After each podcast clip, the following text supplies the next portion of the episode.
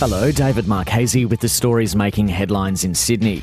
The Rural Fire Service says it'll use today's milder conditions to try and get on top of some of the bushfires continuing to burn across New South Wales. Much of the town of Balmoral in the Southern Highlands has been destroyed, with the RFS confirming at least 20 structures are gone. Angela Burford from the RFS says a slight reprieve is on the way early in the week. Which will allow firefighters to get in some work, a very important work to work towards containment in some areas, um, particularly of these large fires, to try and prevent the chance of threatening communities again as we see temperatures likely to increase again on Friday and into the weekend again.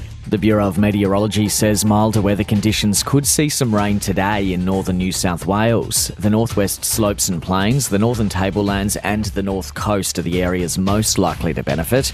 And forecaster Rob Taggart says the risk of dry lightning strikes starting new fires is minimal. Most of the thunderstorms over the northern tablelands should be accompanied by uh, a reasonable amount of rainfall.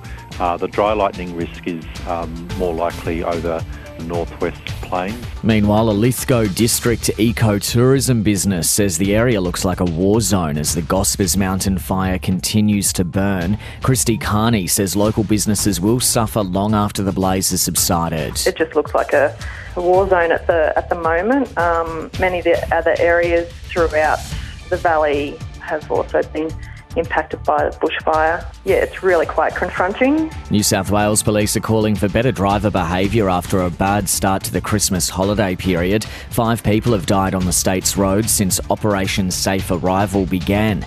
Three men died in separate single vehicle accidents in northern New South Wales over the weekend. And in the cricket, the Sydney Sixers have slumped to their second loss of the season, well beaten by the Brisbane Heat. Brisbane won by 48 runs after posting 4 for 209 from 20 overs, thanks to a whirlwind innings from the Heat captain Chris Lynn. The Sydney Thunder is on top of the ladder ahead of the Stars and the Heat, with the Strikers and Renegades yet to win a game. For more details on those stories and others, go to ABC News Online.